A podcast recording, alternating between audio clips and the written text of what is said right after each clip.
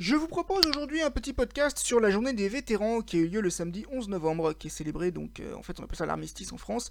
On peut appeler ça également la journée des anciens combattants, c'est une journée commémorative qu'on observe en l'honneur des anciens combattants. Alors c'est une journée fédérale fériée qui est notamment donnée le 11, euh, le 11 novembre, parce que vous n'êtes pas sans savoir que la Première Guerre mondiale s'est terminée le 11 novembre 1918 et que par conséquent, eh bien, depuis cette date-là, qui était d'ailleurs un, lundi, eh bien, c'est devenu un jour férié. En fait, pour être honnête, Woodrow Wilson, qui était président de la des États-Unis pardon, de 1913 à 1921, eh bien, c'est le premier à avoir déclaré une journée de l'armistice, mais en fait, c'était en 1919. Donc un an après, et en 1920, la France et le Royaume-Uni ont organisé de leur côté une cérémonie dédiée aux soldats inconnus morts pendant la guerre.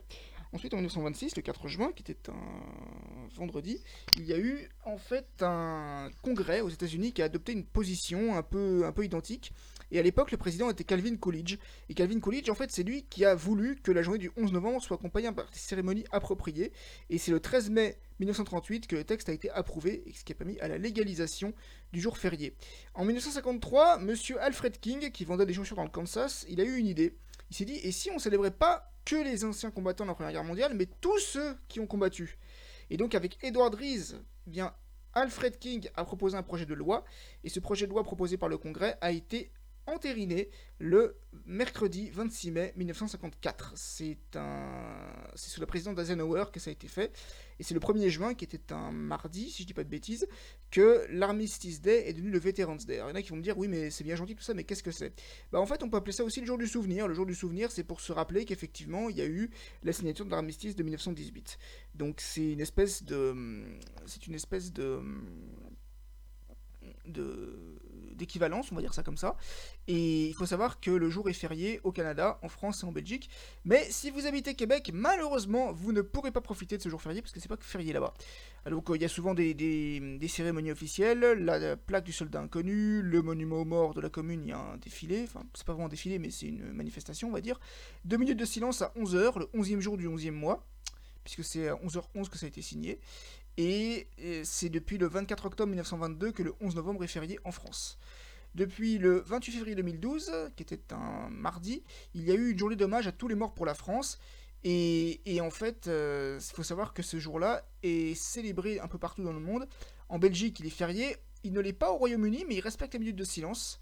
Et généralement, il y a le Remembrance Sunday, c'est le dimanche de la rémémoration. En fait, c'est le dimanche le plus proche du 11 novembre. Cette année, ce sera donc le dimanche 12 novembre, ce sera un jour après. Ou si, si parle du dimanche juste avant, ce sera le 5.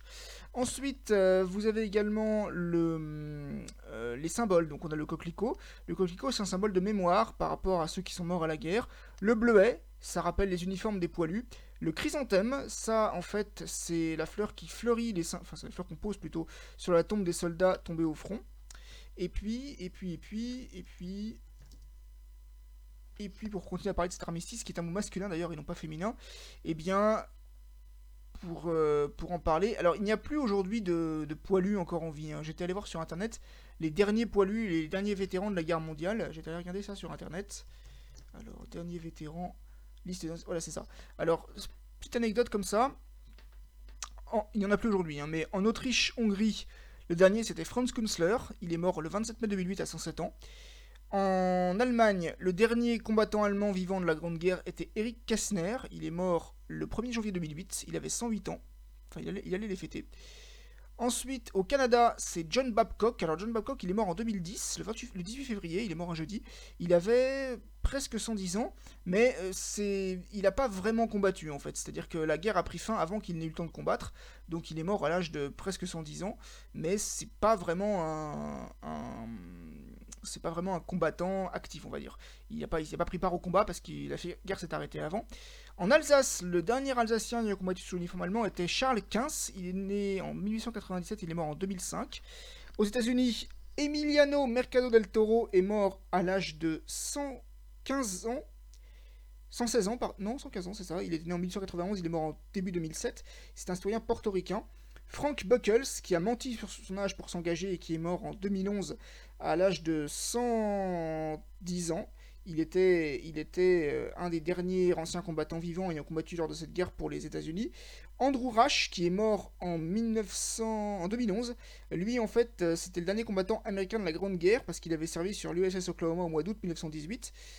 Et puis, et puis en Italie, c'est Delfino Boroni, qui est mort en 2008. C'est le dernier survivant italien. Il est mort en 1898. Il est né, pardon, en 1898. Il est mort en 2008. Et il a eu la chance de connaître son arrière-arrière-petit-fils, je crois. Dans l'Empire ottoman, Yakub Satar, qui est mort en 2008, qui est le dernier combattant turc. Et dans l'Empire russe, Michael Emifrimovich Krichevski, qui est mort en 2008 également, et qui est le dernier combattant de l'armée russe. Voilà. Alors, je pourrais citer d'autres noms également. Dans le Raj britannique, c'était Robert Francis Rutledge, il est mort en 2002. Au Japon, c'est Shaki Mitsuda qui est mort en 95. En Terre-Neuve, Wallace Spike qui est mort en 99. En Nouvelle-Zélande, Bright Williams qui est mort en 2003. En Pologne, Stanislav qui est mort en 2008. Au Portugal, José Ladera est mort en 2003. En Roumanie, Gheorghe Panulescu est mort en 2007. En Serbie, Alexa Radovanovic qui est mort en 2004. En Thaïlande, Yod Zangrun qui est mort en 2003. Dans l'Union d'Afrique du Sud, Norman Kark qui est mort en 2000. En Tchécoslovaquie, Alois Vokacek est mort en 2003. Au Brésil, Valdemar Levi Cardozo mort en 2009. En Belgique, Cyrillus Camillus Barbary mort en 2004 et John Campbell Ross qui est mort en Australie, qui était le dernier combattant australien. J'ai pas cité la France, j'ai pas cité le Royaume-Uni, j'ai gardé pour la fin. Alors en France, il y en a eu pas mal. Hein. Donc pour faire simple, le dernier poilu des Dom Tom, Ramirez Rosanne, est mort en 2004, il avait 109 ans.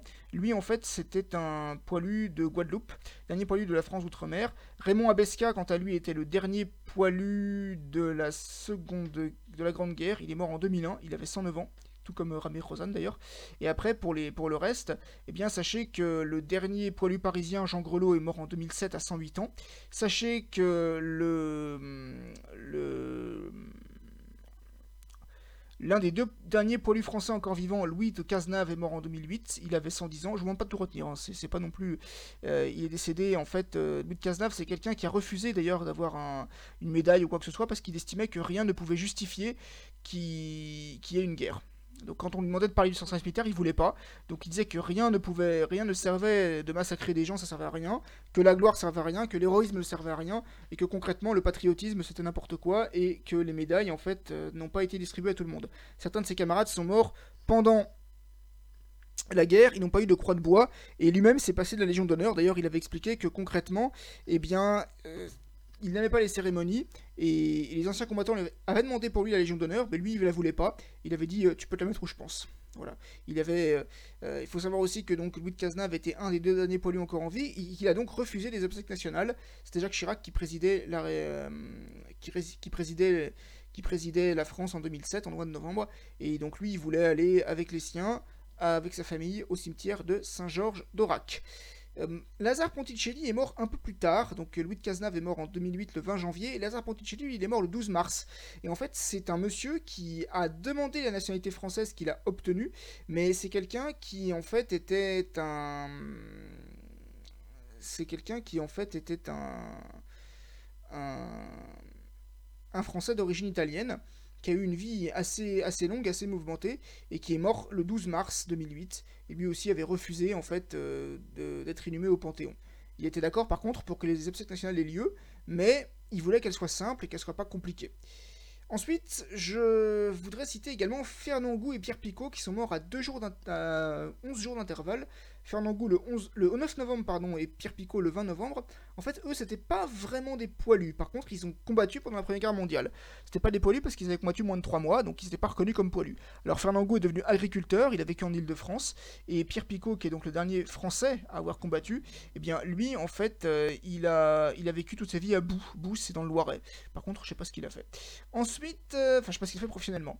Ensuite, pour parler des poilus en Angleterre, alors je pourrais en citer, quand je vais retomber dessus, je pourrais en citer quelques-uns. Alors, notamment, il y avait Henry Allingham. Alors lui, je pense que c'est l'homme le plus âgé au monde en 2009. En fait, il est né le 6 juin 1896. Il est servi dans la Royal Navy. Et en fait, c'est un monsieur qui a eu une longévité exceptionnelle, qu'il attribuait au whisky, aux cigarettes et aux femmes très très sauvages. Euh, il n'a pas vraiment... Il n'a pas vraiment connu, euh, en fait, si vous voulez, une période euh, prospère dans sa vie, parce qu'il est né à la fin du 19e siècle. Et que, bon, sa mère s'est remariée, c'était un peu compliqué. Il, il est décédé à l'âge de 113 ans et 42 jours et c'était en fait euh, le samedi 18 juillet 2009. Sa femme est morte en 1970, Et lui-même a été, euh, depuis le 19 juin 2009 jusqu'à sa mort, le doyen super centenaire de la Première Guerre mondiale. Harry Patch lui a succédé une semaine après, il est mort le 25 juillet. C'est le dernier Tommy. Un Tommy, en fait, c'est un terme pour parler des soldats britanniques ayant combattu dans les tranchées. Et lui, il est mort à l'âge de 111 ans, ce qui est quand même assez incroyable. Et on pourrait également citer d'autres personnes, donc notamment le, soldat Claude Schul. Claude Schul, c'est le dernier survivant en fait euh, de toutes les guerres, toutes nationalités confondues. Et c'est le dernier survivant masculin, donc qui lui est décédé en 2011 à Perth, en Australie occidentale. Il avait 110 ans. Et enfin, on a Florence Green. Elle, c'était pas une combattante, c'était une infirmière. Mais effectivement, euh, elle est devenue la dernière personne vivante vétérane de la Première Guerre mondiale. Et elle était née en 1901 et elle est morte à l'âge de 111 ans. Elle est morte en 2012. Et elle a eu une fille née en 1921. Est-ce que sa fille vit encore? Je sais pas. Mais si c'est le cas, elle devrait avoir techniquement peut-être euh, un peu plus de 100 ans aujourd'hui. En tout cas, voilà, c'était pour parler justement des, derniers survivants des guerres et du 11 novembre. Merci beaucoup d'avoir suivi cette petite capsule de vidéo et je